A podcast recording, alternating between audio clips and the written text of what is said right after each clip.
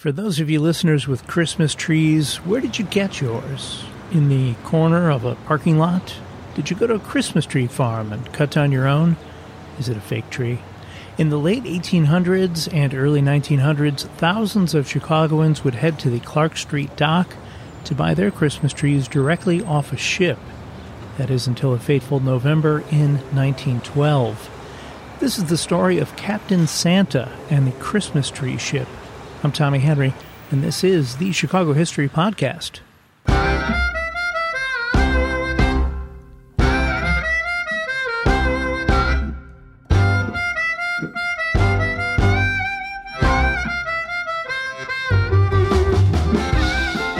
This episode's subject was suggested by listener Liz. Thanks, Liz. As always, if you have a topic you'd like me to explore, please send me an email that email address is listed in the show's notes or at the end of the episode. Before we get started, one account I read of the story behind today's episode includes the line What happened to the Christmas tree ship has been told many times and varies with the telling. For you, valued listeners, I want you to know I pour through many, many accounts of a story and try to get the facts wherever possible. According to the 1870 census records, Herman Schunemann was born in 1865, one of six children growing up in a predominantly German community in a town then called Ahnapee, now known as Algoma in Wisconsin, close to the shores of Lake Michigan, about 220 miles north of downtown Chicago. His oldest brother, August, was born 12 years earlier in 1853. With the need for workers on ships in Lake Michigan, August was the first in the family to take up life on the waters. A little background on sailing and industry on Lake Michigan. In 1868, there were reportedly 1,800 sailing vessels on the lake. The most prevalent sail powered boat on Lake Michigan was the schooner, built to haul heavy loads and maneuverable enough to get in and out of shallow harbors. As there was high demand for building materials in growing cities such as Chicago, the principal cargo for most schooners on Lake Michigan at that time was lumber.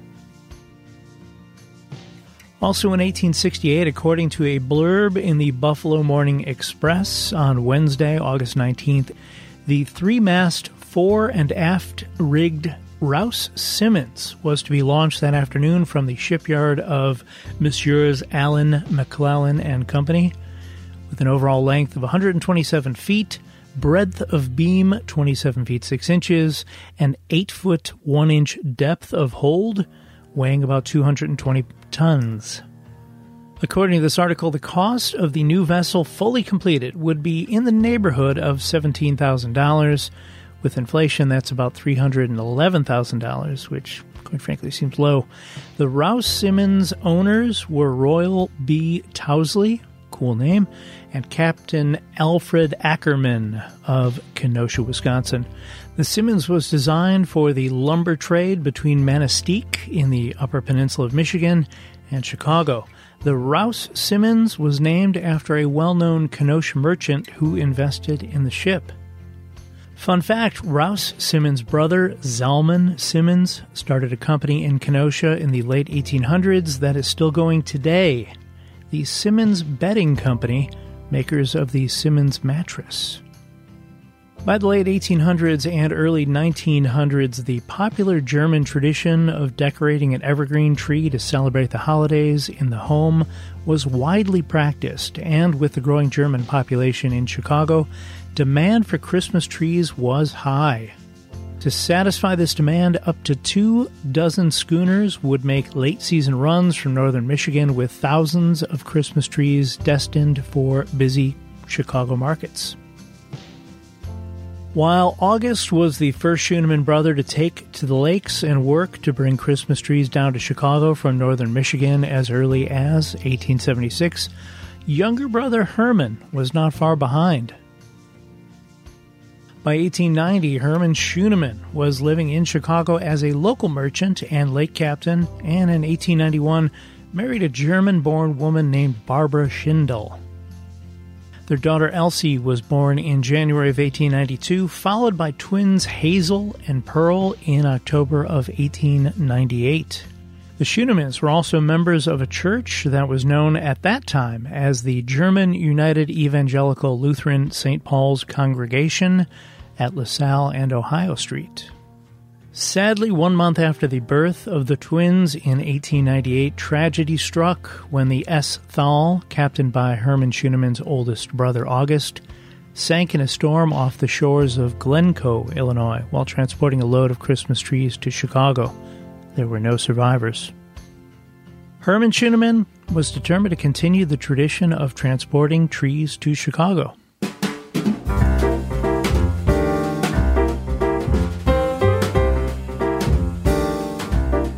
According to the National Archives research by Glenn Longacre, at some stage of Herman Schuneman's long career as a late season tree captain, he was given the title of Captain Santa.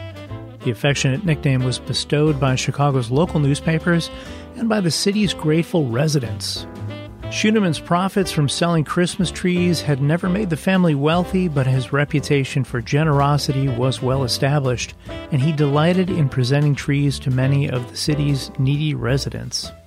While at the dock at Clark Street, the Christmas tree ship would be decorated with lights, and families could come aboard and pick out an inexpensive tree, usually for anywhere between 50 cents and a dollar.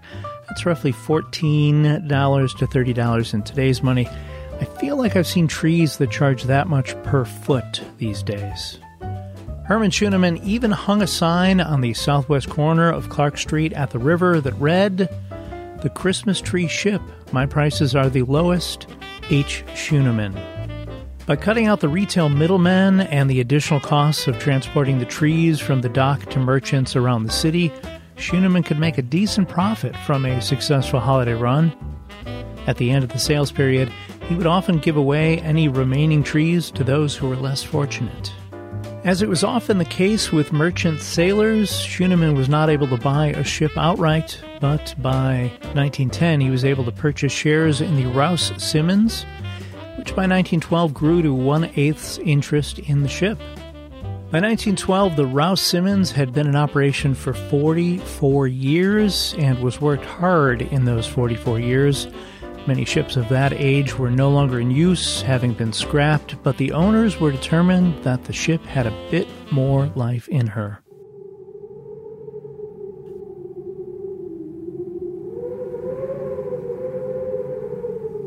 On November 12, 1912, with the weather beginning to change for the worse, the Rouse Simmons set out one last time from Thompson Harbor near Manistique in the Upper Peninsula of Michigan the cargo hold and deck were loaded with up to 5,000 Christmas trees.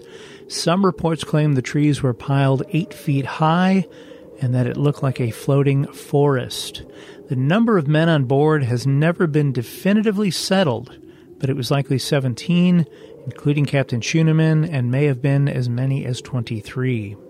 The next day, at approximately 2:50 p.m., Saturday, November 23, 1912, rescuers at the Kewaunee, Wisconsin life-saving station spotted an unknown ship with its flag flying at half mast, signaling distress, according to source materials.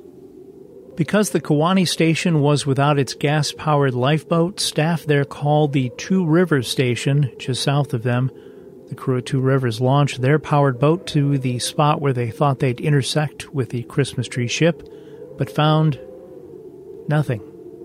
The Rouse Simmons had vanished.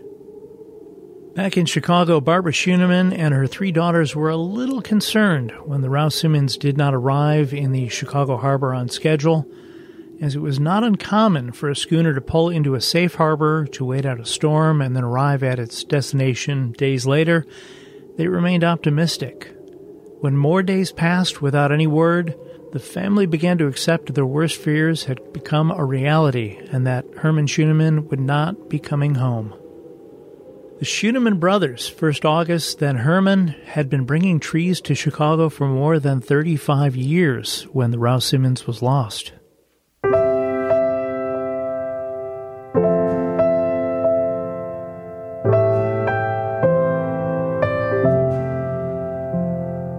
Less than two weeks later, on December 5th of 1912, fishermen on Lake Michigan found their nets entangled with spruce treetops.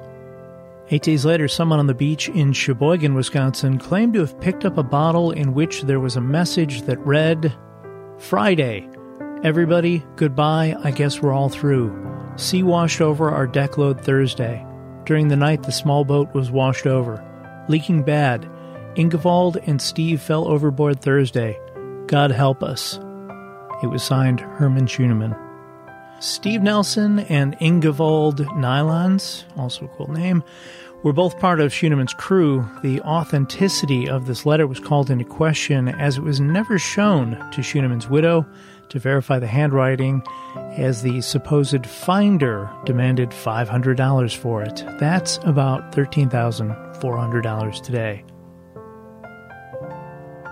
On December 11th, 1912, less than three weeks after her father went missing on Lake Michigan, it was reported in the Inter-Ocean newspaper in Chicago that eldest daughter Elsie Schuneman, just 20 years old, stepped forward to say she would reimburse any debts incurred by the loss of the ship. She thanked everyone for their solicitations on her behalf, but asked for those concerned to forget her and her troubles and instead Look to the families of the crew that went down with the ship. Those families also lost their breadwinners. Quote, Look them up. They may be in need, she said. I'm all right.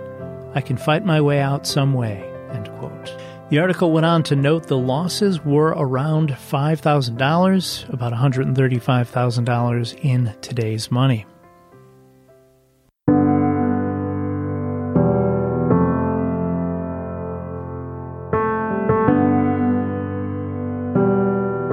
November 22nd, 1913, one year after the disappearance of the Rouse Simmons, a golden haired girl, that's how she was described, went to the offices of the Chicago Tribune newspaper and gave the following to a reporter with a request for it to be printed in the paper.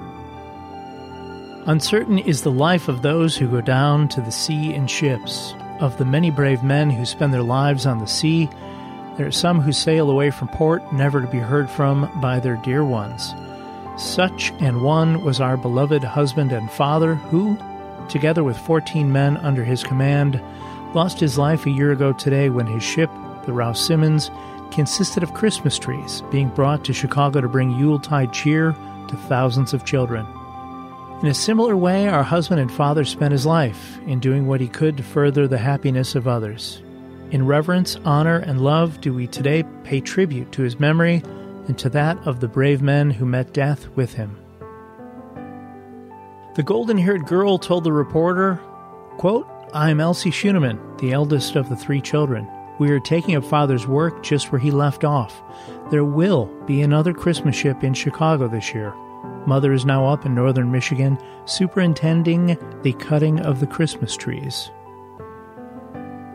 Referred to in the December 19th, 1913 story in the Leader Telegram newspaper out of Eau Claire, Wisconsin, as Mrs. Herman Schuneman, the widowed Barbara Schuneman rented the schooner Taylor and stocked it with Christmas trees she brought down from the north on freight cars. Her daughter Elsie was on hand to continue the tradition of bringing trees to Chicagoans in time for Christmas.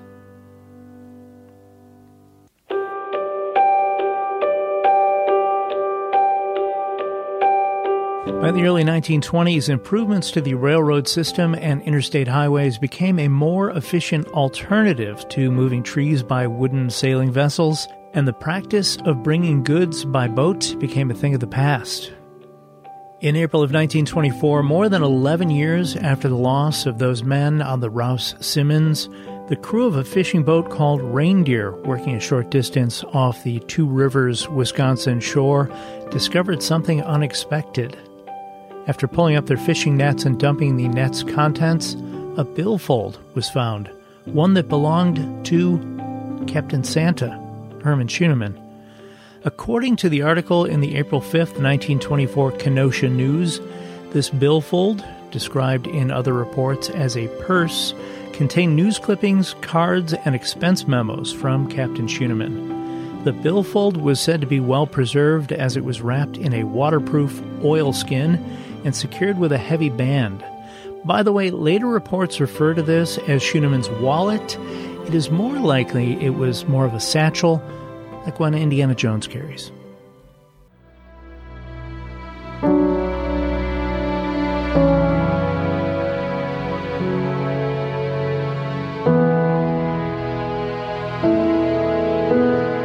December of 1934, those walking past a tiny store at 1641 North LaSalle Street, about where today stands a BP gas station, may have noticed a sign obscured by Christmas trees, a sign that read, Captain and Mrs. H. Schuneman's daughters.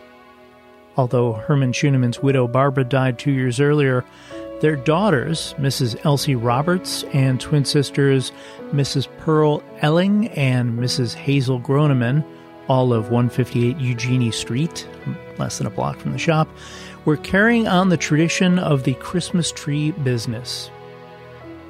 According to the article in the December 13, 1934 Chicago Tribune, Elsie and Pearl handled things at the shop, including making balsam wreaths, while Sister Hazel was a teacher at Graeme Stewart Elementary School. Fun fact Graeme Stewart School in the Uptown neighborhood remained a school until 2013 when it was closed due to low enrollment. It was converted into luxury apartments and is now referred to as Stewart School Lofts.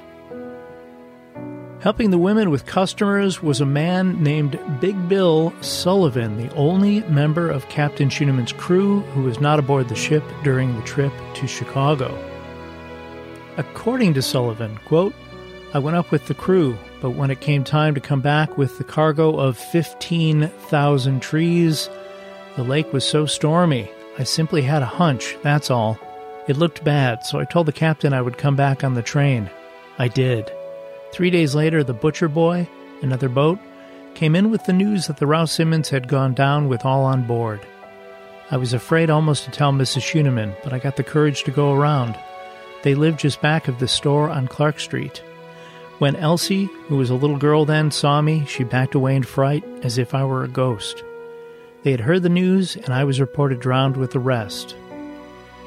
I can't tell whether Sullivan misspoke or whether he was misquoted with the 15,000 trees thing, but most historians and experts agree the number of trees on the boat was somewhere between 3,000 and 5,000.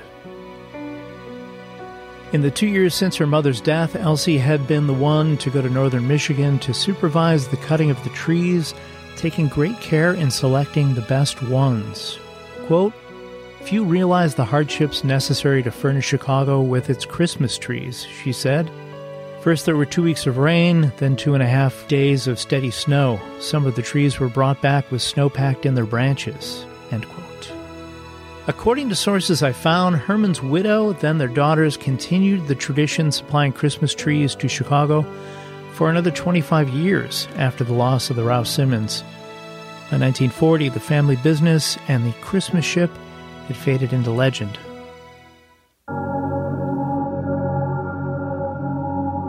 Over the years, lore surrounding the disappearance of the Rouse Simmons grew larger, with some even claiming to have spotted the Rouse Simmons appearing on the lake on dark, foggy nights. Visitors to the gravesite of Herman Schuneman's widow Barbara in Chicago's Acacia Park Cemetery on Irving Park Road in Norridge, just west of the city limits, have even claimed there is a faint scent of evergreens in the air, although none are planted nearby.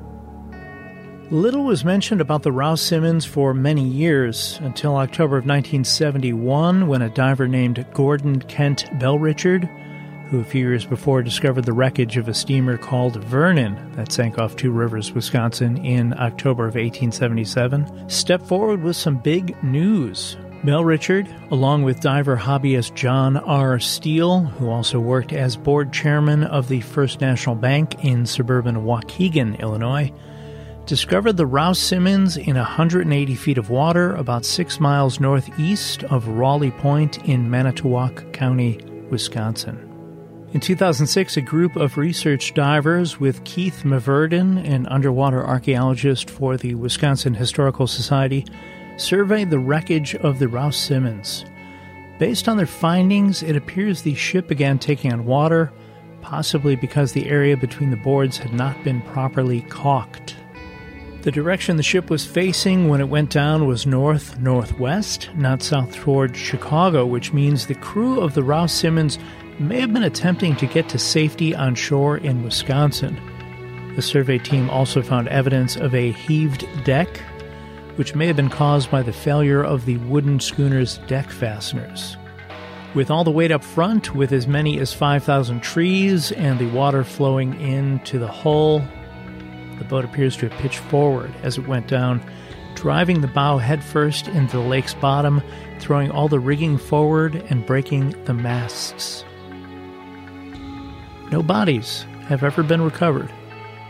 An anchor from the Rouse Simmons greets visitors to the Milwaukee Yacht Club in Milwaukee, and in 2006, a historical marker for the Christmas tree ship was erected in Thompson, Michigan near the site of the Rouse Simmons final launch spot. There have been numerous books, plays, documentaries, and even a musical based on Captain Santa and the Christmas tree ship.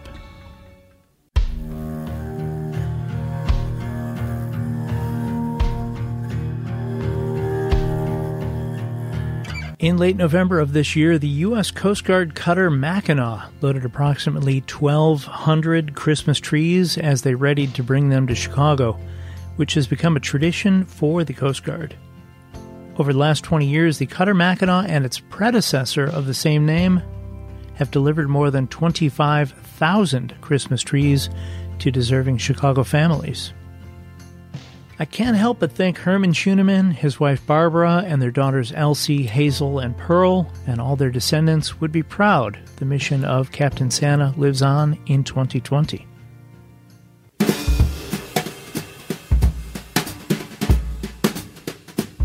Thank you for listening to today's episode about Captain Santa and the Christmas tree ship. As always, I'd love to hear from you if you have any questions about anything covered today anything to add, or have a different topic you think might be a good fit for a future episode of the Chicago History Podcast, I can be reached by email at chicagohistorypod at gmail.com.